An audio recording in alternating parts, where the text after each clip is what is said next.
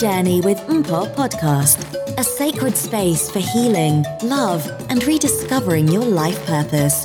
Introducing your host, Mpho.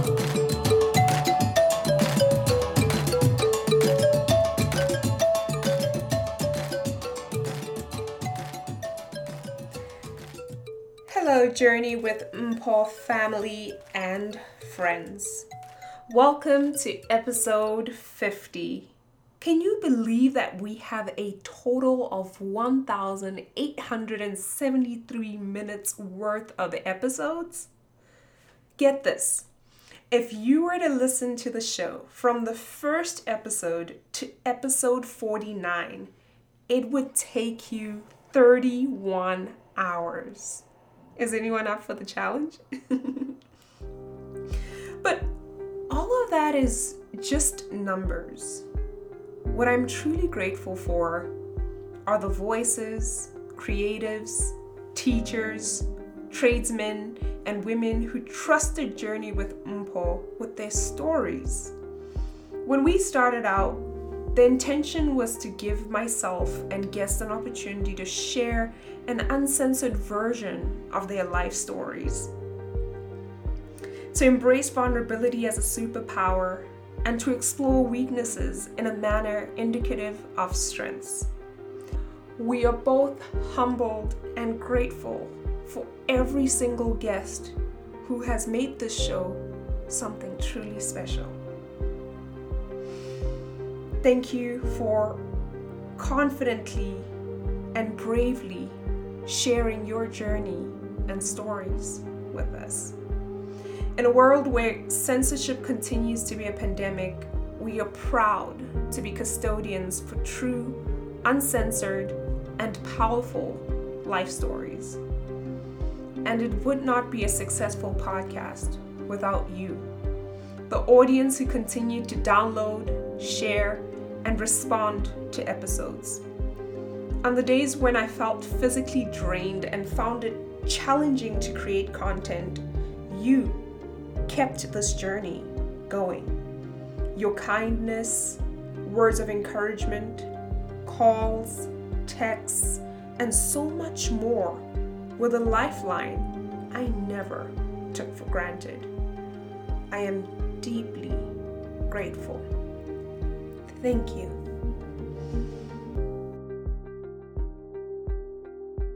On a more personal note, I will be taking a break for a few weeks and resume recording episodes so we can start season two with a bang on January 10th, 2021. In the meantime, show our former guests love and support by re listening to your favorite episodes, catching up on the ones that you didn't quite listen to Send the guests love notes and share their stories with friends and family who you think could benefit from them.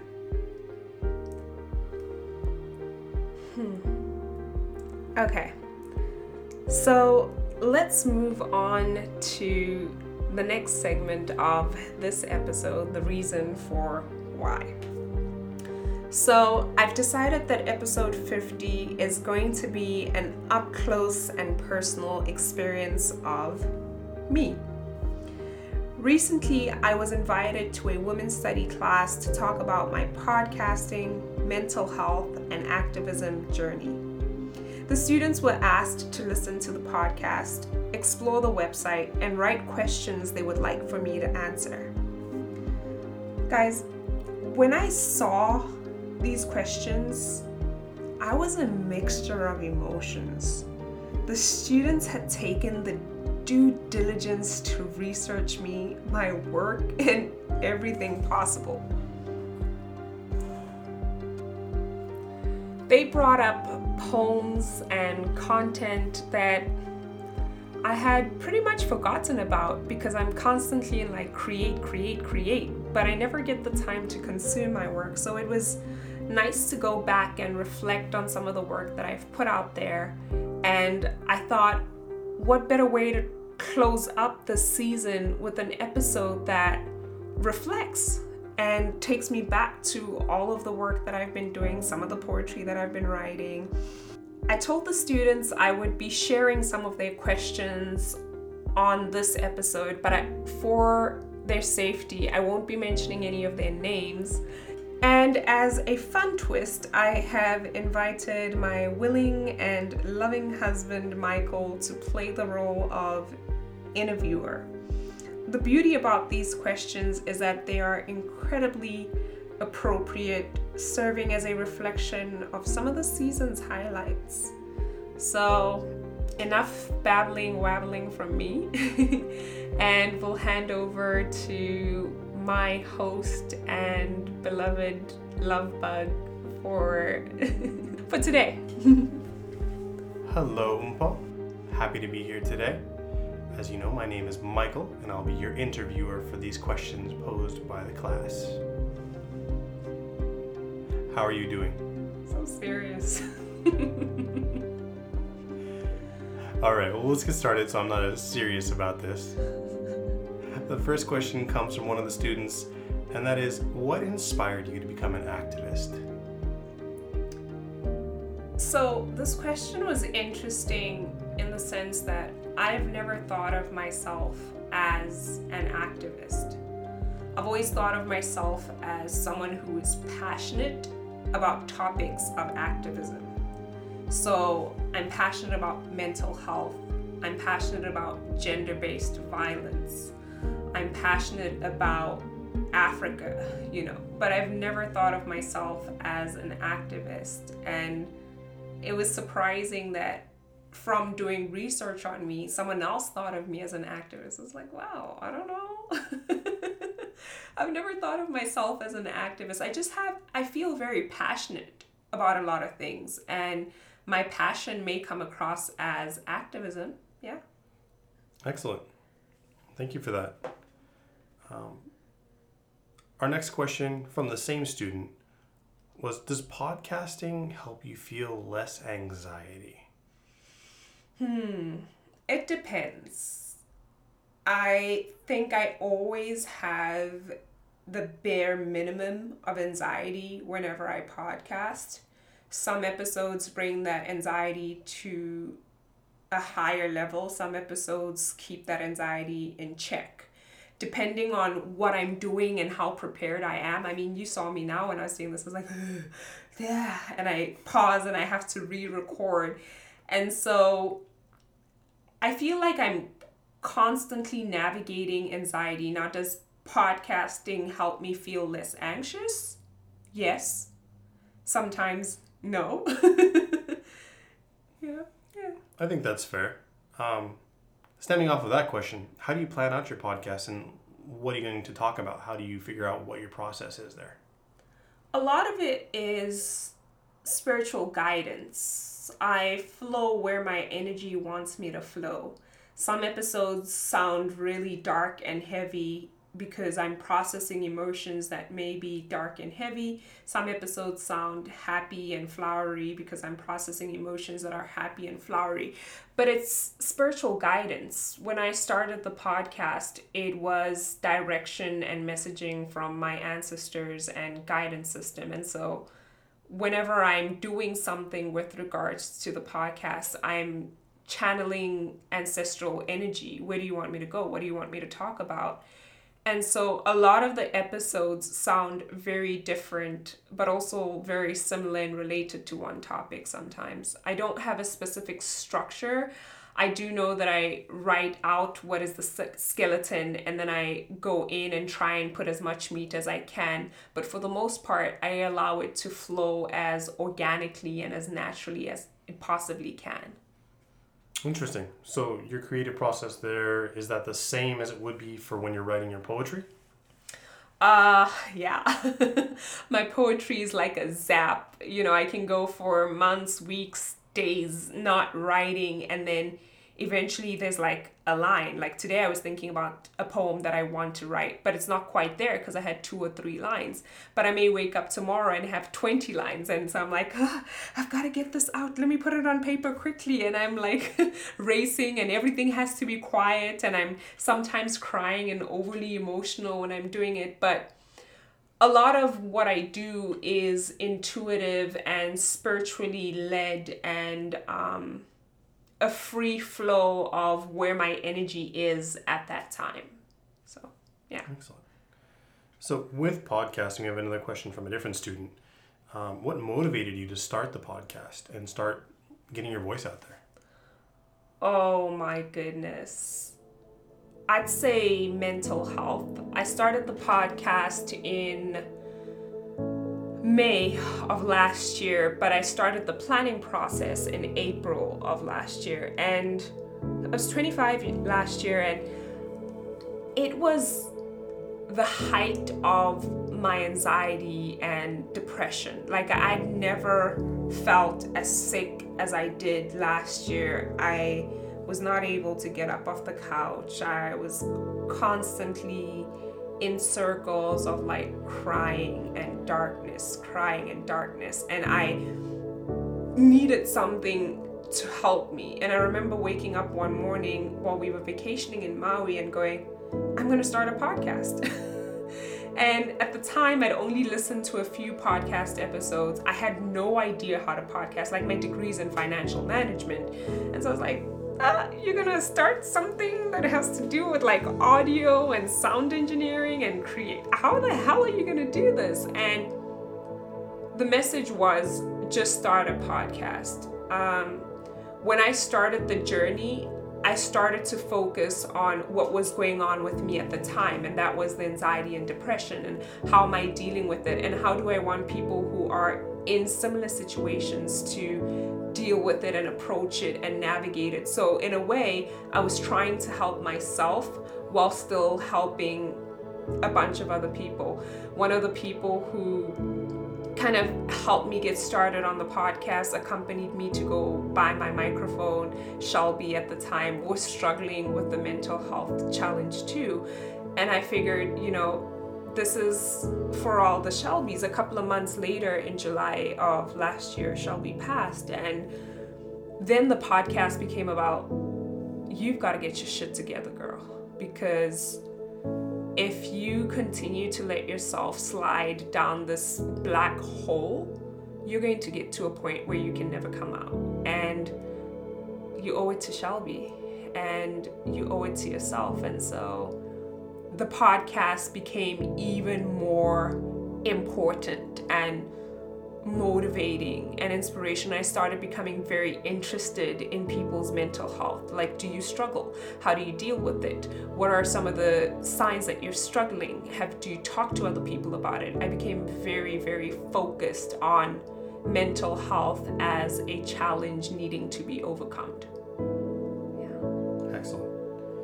I'm noticing a trend here from the students and the questions about inspiration and inspiration not just for the podcast but for your poetry. Uh, are the poems and the podcast episodes inspired by yourself and personal stories or people or both? Oh my goodness. It's a combination of a lot of things. Kim Beamel and I spoke about how I don't have the imagination to make up stories, so the podcast and my poetry is inspired by real life stories, real life people. A poem that they asked me about the students, one of them is um, mental health, mental illness. And that poem was inspired by a gentleman who I met at a store while working, and we started talking about suicide and how suicide has affected the lives of the people we know. And so, oh, definitely inspired by real life stories and experiences. What would you say the greatest challenges you've faced in creating the podcast and your poetry? I think it's a level of confidence. I'm very um, self critical and trusting that the work that I'm doing is good enough and doing what I'm hoping and intending for it to do is the greatest challenge.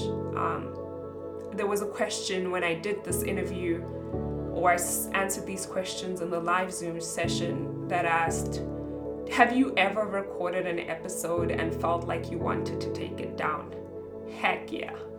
As a creative, I'm constantly going through the process of saying, oh, this is amazing. Oh, this is garbage. You know, and I can go from amazing to garbage really quickly. As I'm creating this, I may feel like this is absolutely amazing, but when I go back and I listen and I tear it to pieces, like Eminem would say in his song, I find that I'm constantly battling the inner critic. And that is a challenge because people listen to these episodes, people consume my poetry, and they go, wow, it's amazing. I'm like, well, I'm kind of not the greatest, you know. And sometimes it's not about being the greatest, it's about being the best version of yourself.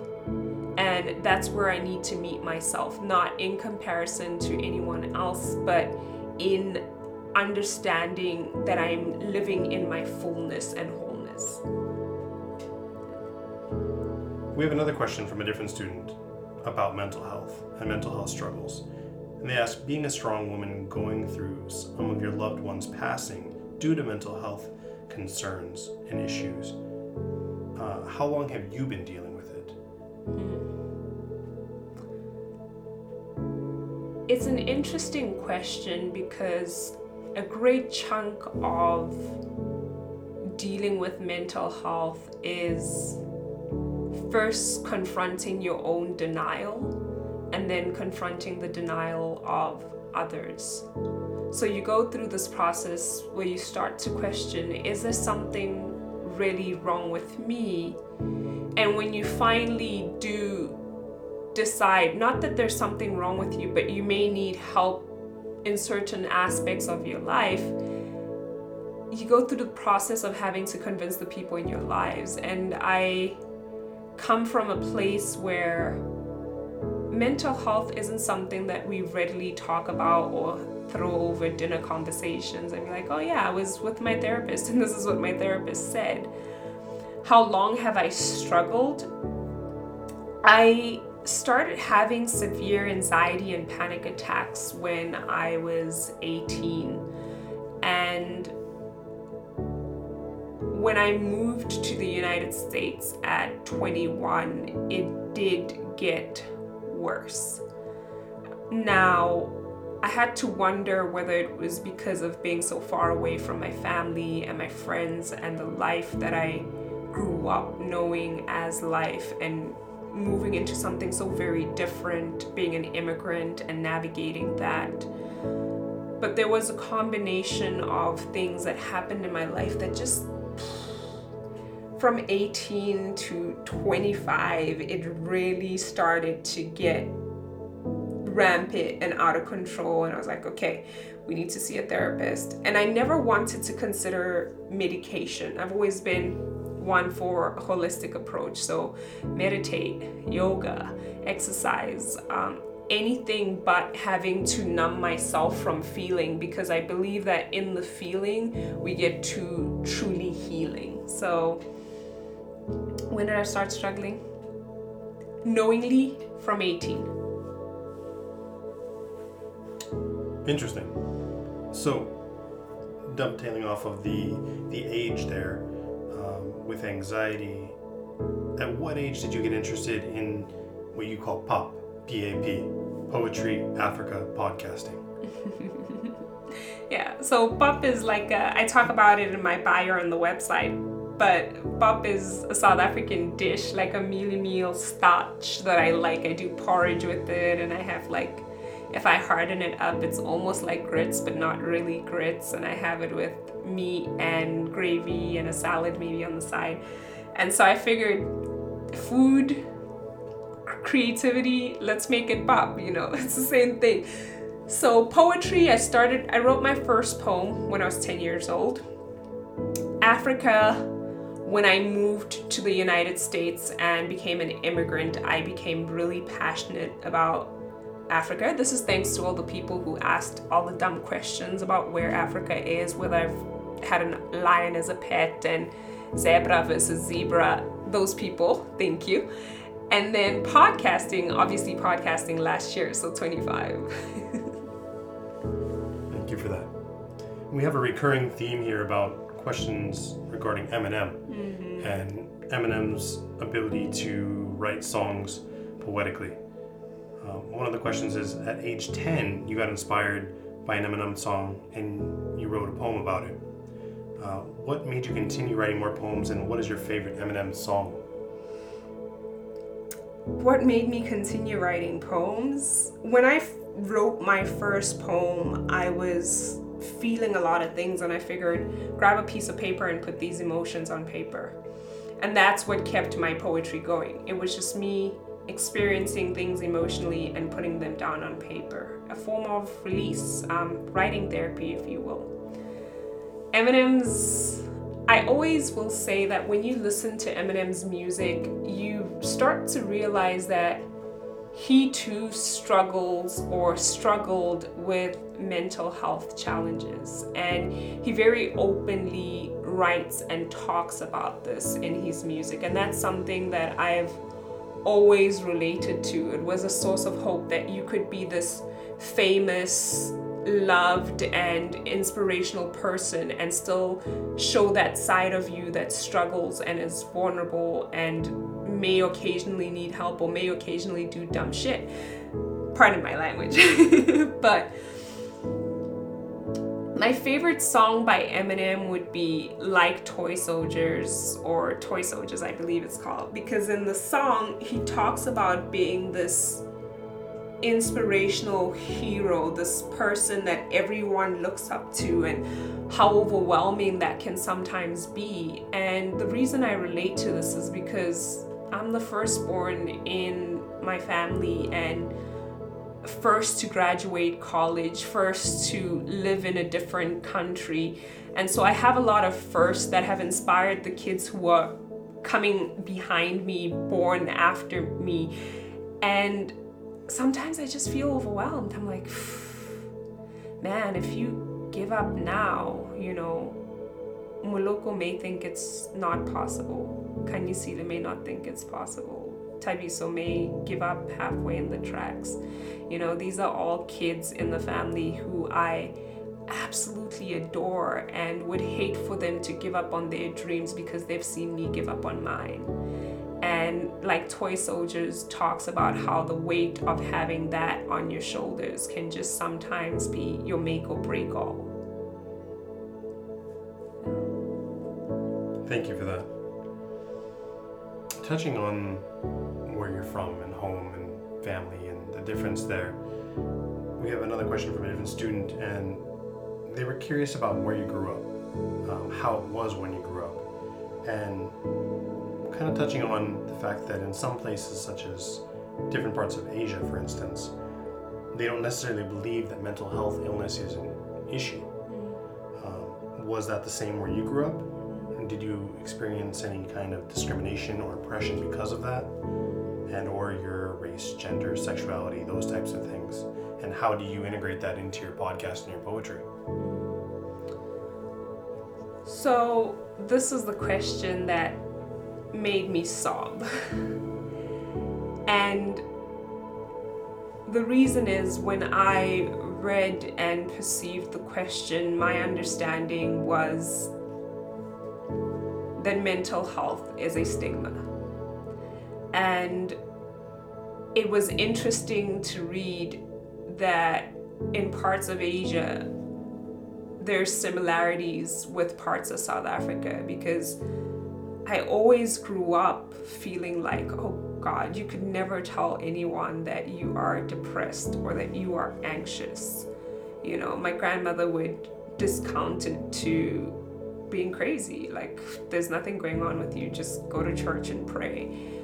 And my mom, as a single parent, was always so stressed out with work and bills. And so her opinion of everything was how can you be stressed out mentally? Like, you don't have anything to worry about. I got bills and food and other things to get ready for you and you're well taken care of so what kind of mental health issues could you possibly have and so there was never a platform never like okay i'm to tell my friends i'm going to therapy. You always had to hide and shy away and pretend like it's not happening. So growing up and where I come from, I truly, in the depths of my heart, believe that mental health is a stigma and that we are like any other country and any other place learning how to navigate that. What do i do in terms of the podcast regarding addressing mental health oh my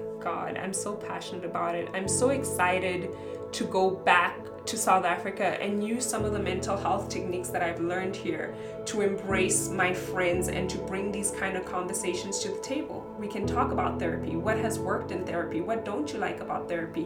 What kind of therapists appeal to you? What kind of techniques? What do you do? I'm excited to have these conversations because I think as a country, that's where we'll move forward. That's where we'll deal with the gender based violence and the alcoholism and the consumerism when we start to address the mental parts of us that are so affected and seem so insignificant but are a poisoning significant areas of our lives because we're shoving them away and we're like oh it doesn't exist oh it's not real oh it's all in your head oh don't think about that. So yeah. Pretty passionate. Thank you for that. Now we've had a lot of questions about mental health. Um, I think we should touch on the poem that spurred a lot of these questions, and that's Dear Mental Health and Illness. Hmm. Okay, I can read that one so that everyone kind of remembers or has an opportunity to um, hear the poem. So I can read that one. Here goes. So this poem is written in two voices, one being the me voice and one being the inner judgmental critical voice that keeps saying mental health issues don't exist just choose to be happy yada yada yada so dear mental illness or health my name is Mpho I'm writing this letter to congratulate you. Tired of the breathing exercises and exhausted from counting things just so calmness can find its way back to me. So, congratulations. This is your reward. You have finally made it. Here is the stage. Collect your award. I'm no longer going to hide you in short, punchy lines. The stanzas are not worthy of your celebration, so here is a poem titled after you, each stanza created for your reward. Dear mental health, apparently May is your month an awareness created just for you, but everyone still has a hard time embracing you. Dear mental illnesses, they say you're all in the mind, that you're a choice. Apparently, we can choose to be happy. Hence, I carry around evidence of dead bodies with your arms wrapped around their minds the year 2000. My maternal grandmother, Mama Chana, was exhausted from taking your feel good juice, so she lay in hospice, welcoming death like a beloved friend. The year 2013, my friend George suffered a fatal epileptic attack, and weeks before he had insisted that he met you, he described you as the darkness that stole the sun from out of his heart. The year 2019, my friend Shelby suffocated your grip, so she tried to bleed you out, but your grip tightened until she laid OD'd on the floor of a bar, embracing the other side just to escape you. Apparently, you don't exist and we're just attention seekers. Like the guy I once met while working. He had a tattoo with the words, The voices in my head won't pull me under. His name was Chris, a Marine who has seen guns embrace the heads of beloved friends. He says he has witnessed triggers being pulled in a pure attempt to escape you. So Chris and I carry around evidence of dead bodies with your arms wrapped around their minds. Dear mental illness, are you ill? Is this conversation making you sick to your stomach? Oh, yes, the heart palpitations. Welcome to the club. No, no, no, no. You're not going to faint. Wait, don't reach for the blade. Let's find your friend. Mental health. Mental illness. Stay. Don't run. You have accolades we can discuss. Have some tea. Tell us, how is suicide doing? He has the second leading cause of death among people aged between 10 and 34. Breathe. It's going to be okay. The overall suicide rate has increased by 31% since 2001. Relax. You're overreacting. 46% of people who died by suicide had a diagnosed mental health condition. Are you okay? It's all in the mind, remember? 75% of people who die by suicide are male. Mental illness, mental illness, mental illness. See? How dare you encourage us to be quiet and stop imagining things when it often feels like there are well built hands pushing down on our throats. When I say I can't breathe, you call it being dramatic. My search for what the people perceive as normal, my journey to restoration is their bewilderment. Dear mental illness, do you know love? How does it feel to stop running from it? Because of you, I have never stayed long enough to let this fire keep me warm. It is better to leave lovers while they still love a sane version of me. Do you have any idea how I have mastered excuses to stay home? The party is healthier without my heavy heart, and I have mastered holding my tongue. Dare land me in the psych ward. Mental illness. My name is one you should write off your books. I'm not the one. We're not the ones for your playing field. I am healing and trying to get my name in the mental health books. Thank you for that.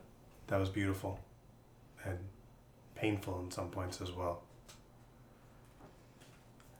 That was a, a poem that many of the students had asked about and they wanted to know not just what the poem was about, but does that come from personal experience or mostly from stories you've heard? So the this poem is a combination of personal experience and the stories that I've heard. I write it both in the voices in my head that tell me my mental health challenges don't exist and the voices of the people who've judged me over the mental health challenges that I've experienced. I write it in the voice of Chris, who I had an extensive conversation with about losing friends to mental health challenges and our conversation was a span of about two hours and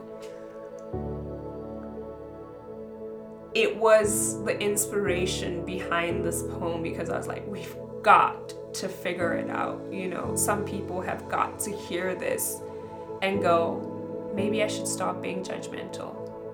Maybe I should stop telling people they can choose to be happy maybe there are some things that have not been considered when it comes to statistics for suicide. You know, I wanted to hit all those different points and all those different people in this one piece. Poems like that seem to have a significant emotional tie to you and people that you've met or been in your life.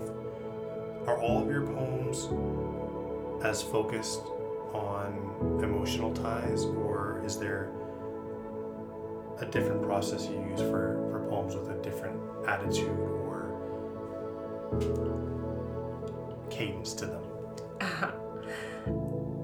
I feel like this question is asking whether I write about the people in my life and the feelings I feel for those people in my life. Heck yeah, everybody ends up in a poem.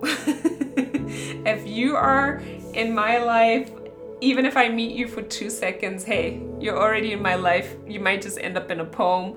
It's like dating a rapper, you know, you might end up in a rap song. so that's me though. I know that's not every single poet, that's just me. Well, me and some other poets, not just me. Generally, all poets write about people they've met or their own experiences. Yeah, a little bit of narcissism. That's fair. Would you say you have a goal and when you're writing a poem and for each poem or is it just start out with an idea and just flows from there? because it's such a energetically driven process where I'm flowing my energy where it wants to go, I seldom have a goal. But when I go back and I think about delivering this to an audience, I end up putting a goal in there. Like, what do I want to tell? And usually the goal ends up being I want people to walk away with, I never knew that. I never thought about it that way. And a lot of my poems are driven just by that. That, huh, thank you. I learned something, you know. Did you know that femicide is a problem in South Africa? Did you know that every three hours women are getting killed? And so I guess I use my poetry as an emotional resource for information and sometimes you hear the phrase emotionalness and um, information cannot be combined because information needs to be objective, but information can be subjective and experiences can be informational. So, a combination of both. Touching on that a little bit, a lot of the students asked about another poem of yours called Something Magical. Hmm. And it seems to have a connection to some very emotional issues and history. Can you expand on that poem a little bit and your thought process behind it, and then maybe share it with us? Hmm, yeah. Um, Something Magical was a poem when it came up in the questions because so many students had asked about it I couldn't remember what it was. I was like, what? Something magical? Do I have something? What is something magical? And so I had to go scavenger hunting and, you know, try and find this something magical. And the reason for this is I don't think this poem was meant to be titled Something Magical. I don't think it's the appropriate title for the poem, but for now it works until we come up with something you know a poem's always writing itself or you are writing the poem whichever it is Something magical I wrote shortly before I started reconnecting with my birth father. And it talks about how he wasn't necessarily an advocate for my existence, well being, and life, and how that affected my earlier relationships and dating and perception on men and how there's something about almost dying in the womb that constantly keeps you living on the edge. You're like, well, I'm always going to be older than I should have been.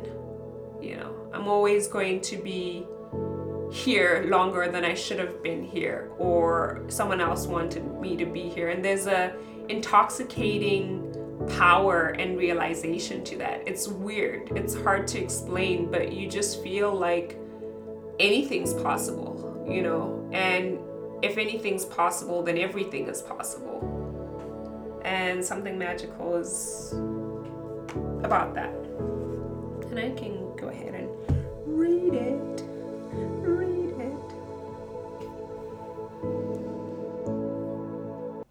There is something magical about those of us who escape death before we can even walk or talk. I swear we are magic creatures breathing through the aching of knives placed in our hearts way before we learned love.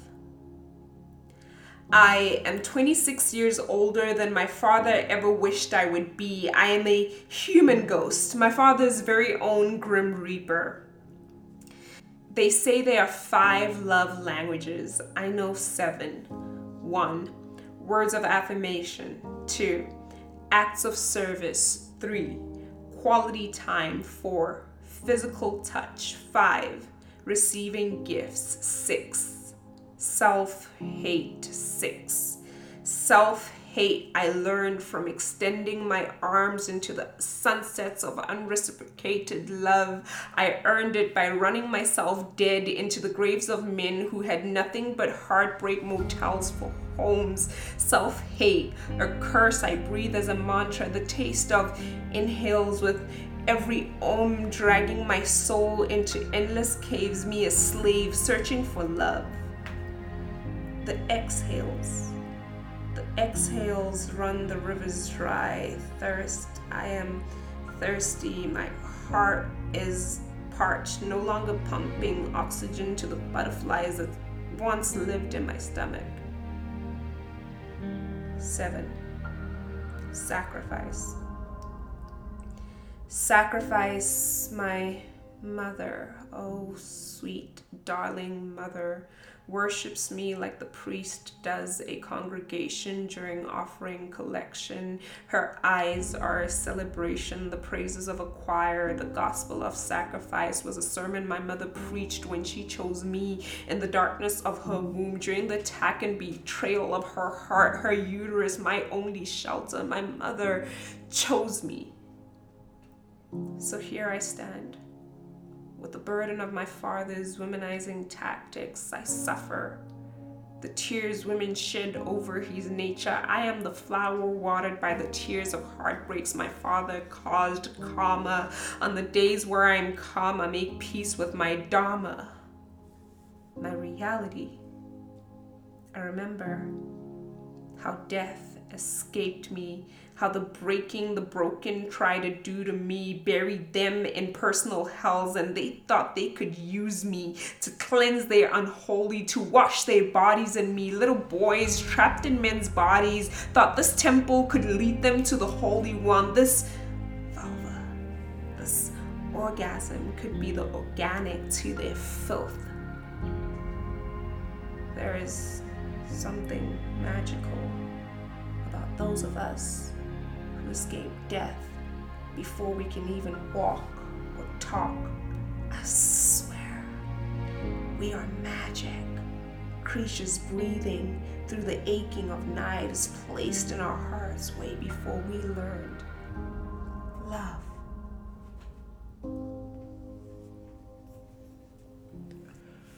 Whew. Ah, that one always gets me. I don't know what to say about that sometimes. It's just, there's too much emotion in that poem for it not to be epic, to say the least. Thank you for that. I'm feeling a little rusty. I'm like, ooh, when last did I recite poetry? well, the pandemic has been a little bit. Uh, sala sala. yes, I'll, I'll go with that one. Last few questions we have here from the class. student asks, why is it that you think people judge those with mental illness and think it's their choice. I believe there are people who are pretty successful at choosing how they want to feel and taking full charge of that. And I think those people can sometimes take for granted how difficult it can be for some people to take full charge of how they feel and what's going on in their lives. I think what these people fail to realize sometimes is that mental health isn't just an internal struggle. It's a combination of internal and external. Sometimes you are doing absolutely okay and something happens on the external that impacts you in a very internal way and you're having to navigate that. So i can choose to say okay tomorrow i'm going to be really happy and i'm not going to think about anxiety and i'm not going to you know concern myself with issues that make me anxious one of the things that I've had to realize for myself personally is that news, like news feeds and headlines and articles, make me very, very anxious. It makes me worried about the world and where we're going and how safe I am in this world. And so I've had to turn it off, turn it all off. I don't have any news applications on my phone and on any of the devices. I've had to delete them because of how that external content affects me in an internal way where I'm not able to balance this piece and function in a way that I want to. I think those who do struggle with controlling the internal worlds can definitely look at ways and start to investigate very specific triggers and recognizing how they respond to those triggers and minimizing those triggers. Sometimes it may be specific people, sometimes it may be specific content, but just trying to find ways to set boundaries and not allow those kind of things so easily into your life helps and yeah Touching on that subject as well, they asked the same, this question why do you think that people try to hide the fact that they may have mental illness? Oh man. It's a it's the judgment, sometimes the lack of support. You know, I've had instances where I've openly shared about my, my mental health and people go, "Oh, that's such a shame." We're so sorry. And feeling like a victim for someone who struggles with a mental health challenge can be very dehumanizing. And I think in some instances where I fail to share what my mental health struggles are or whether I struggle or not has been that fear that people are just gonna go, oh, shame. You know, it's like death. Someone dies and people are like, oh, my condolences, I'm so sorry. But there's not really much that they can do to help you. Now, when you share that same experience with people who are struggling, a dialogue for what works, what doesn't work starts to open up. And we go, okay, I've tried this. Okay, what do you do about this? And those conversations tend to be far more fruitful than situations where people don't really know what to say and they don't want to offend you, but then they do end up saying stuff that offends you, and then you end up regretting putting them in that position. And it's all, it goes downhill very quickly. Touching on an issue that may cause some mental stressors and mental illness.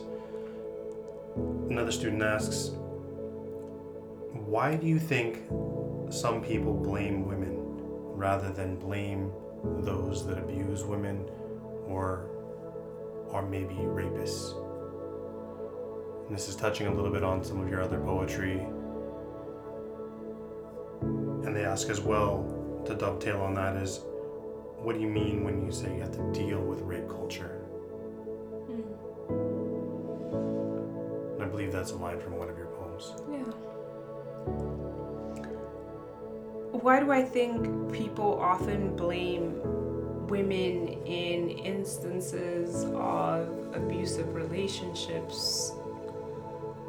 I think it's a culture of misogyny, you know certain religions have made women the labeled women the weaker counterparts, the homemakers, and and have minimized the concept of being a homemaker. Like, oh, it's not a big deal. You just wash dishes, you take care of kids, and you do some household chores. Like, how bad could it be, or how difficult could it be? I think it's always easy to blame the female. And it's funny that I'll say this, but I think it's because the female is such a strong energy and power that there is a fear of women finally coming into that realization. So if you continuously blame them or you continuously turn that victim spotlight on them, then you downplay their power. They're like, well, I'm not too strong. Well, I should have walked away from this relationship when I should have, you know, I had a lot of opportunity. And all those thoughts and feelings work on demoralizing and killing the strength of the woman. Like what does what does society do with anything that is strong? They continuously point at the weaknesses until it disappears into its own weaknesses. And i think that's the same reason why in abusive relationships people always blame the woman. They're like okay well she could have left yada yada yada you know. Get sick and tired of hearing those stories sometimes. Could have left strangle someone if they say that. Well, not exactly. I, I just, I don't take kind to victim blaming. I am a survivor of domestic abuse and violence, and I have witnessed my own family members and friends go through the same thing. And the last thing we want to hear is, oh, but you could have left. Oh, but you were in control. Because you don't know someone's situation. There are plenty of women who have tried to leave and gotten killed for leaving. So you don't get to sit in your high maka maka chair and make calls like that and speak on situations that aren't yours to speak on or yours to judge. Even as a survivor, I have no right to speak for someone else's story because, yes, even though I may have gone through very specific issues, I have still not gone through what this person is going through. And so I can talk about my experiences very carefreely, but I cannot talk about someone else's experience. Who's that? That's a lot. That was a lot. I understand. Take a deep breath on that one. Let's uh, let's end in more of a cheery note here. Mm-hmm. We'll, we'll talk a little bit more about you and your journey. You know, the the podcast is Journey with Mpho. What brought Mpho to Hawaii, and why? Oh man. Sometimes it's so easy to say that I wanted to be an au pair and I jumped on the au pair program and came to Hawaii for that. But when I was nine years old, I watched the movie Lilo and Stitch and totally loved Hawaii from then. I was like, you know what? When I grow up, I just want to live in Hawaii. And that was it. you know, it's never specific, never thought about it again, put it in the back of my head. And now I finally live in Hawaii and I'm like, man, had I known how far Hawaii is from South Africa, I would have probably not made that wish. But both my desire to be in Hawaii, my guidance system for my healing journey, and my destiny brought me to Hawaii. What keeps me in Hawaii? Well, this cute little hunk right here keeps me Hawaii. if anything, I'll just pack him up and go. On this journey with you. Yeah. Every day. Yeah. Well, not cute little hunk, maybe cute big hunk. well, I appreciate that. Uh, yada yada yada. He's blushing. it's just hot in here. I'm not blushing, I swear. God. We've gone through some great questions and really appreciate everything the students have said here.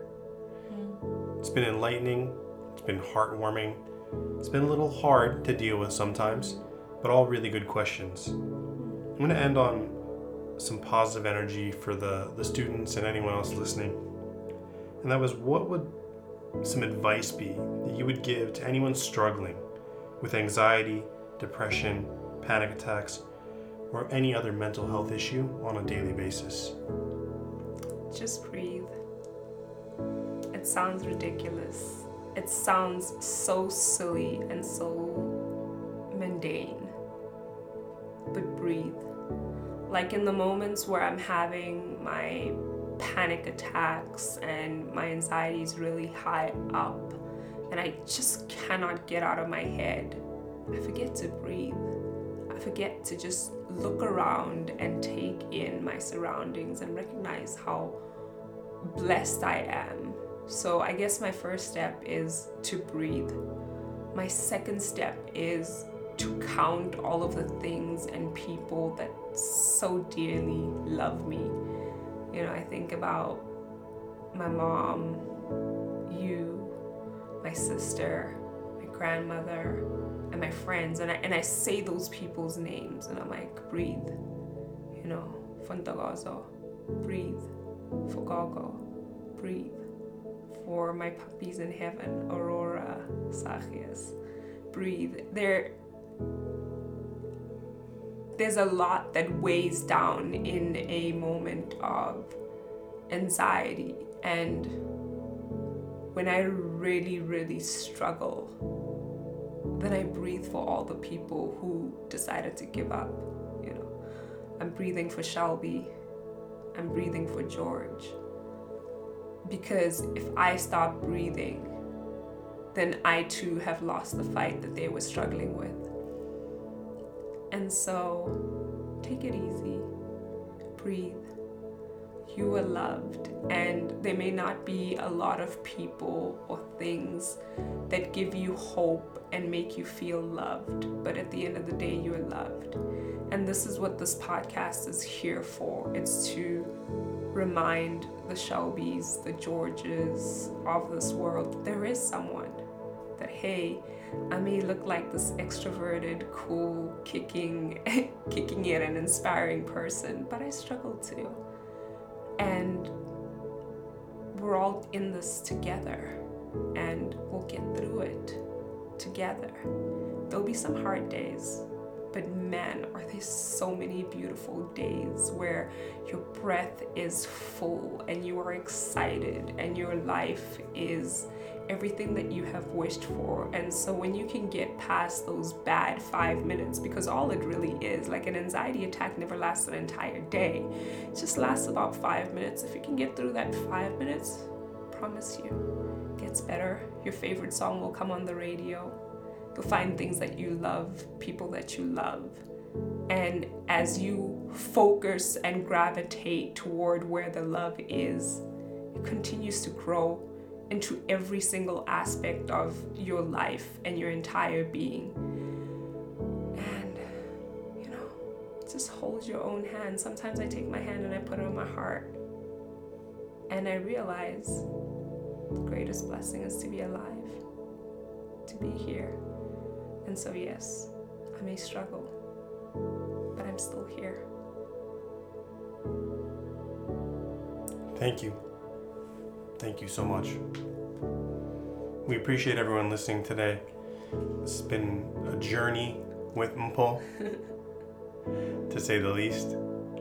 We really appreciate the students who offered these questions to us today as well.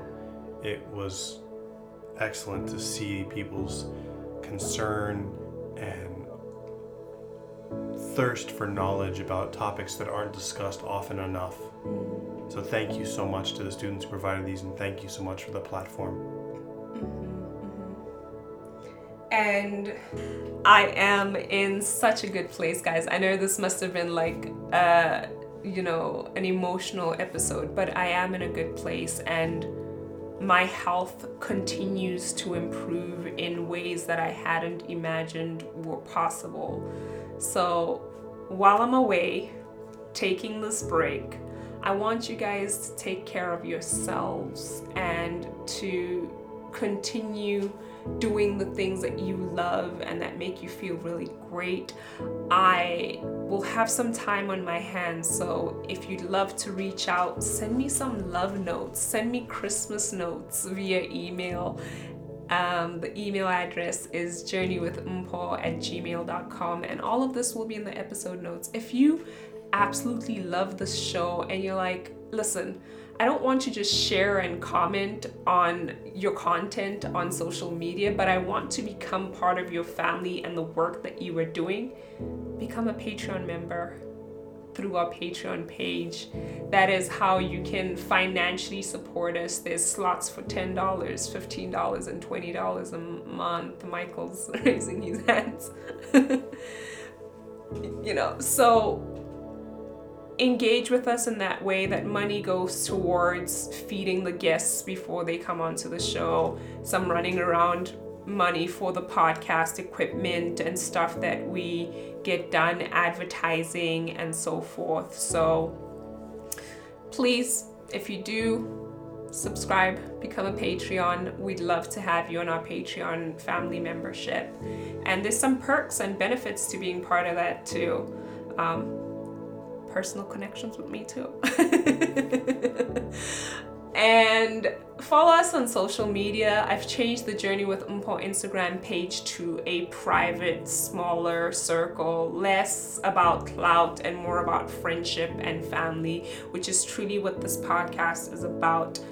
But I will be on social media and I will be back with a big bang. I continue to record episodes in the background while we wait for that January 10th for season two, which I hope will be absolutely amazing and that we will meet some more phenomenal, fun, and inspirational guests. But until then, like I always say, guys, Maholokwe, Kyotawa, Rebuile.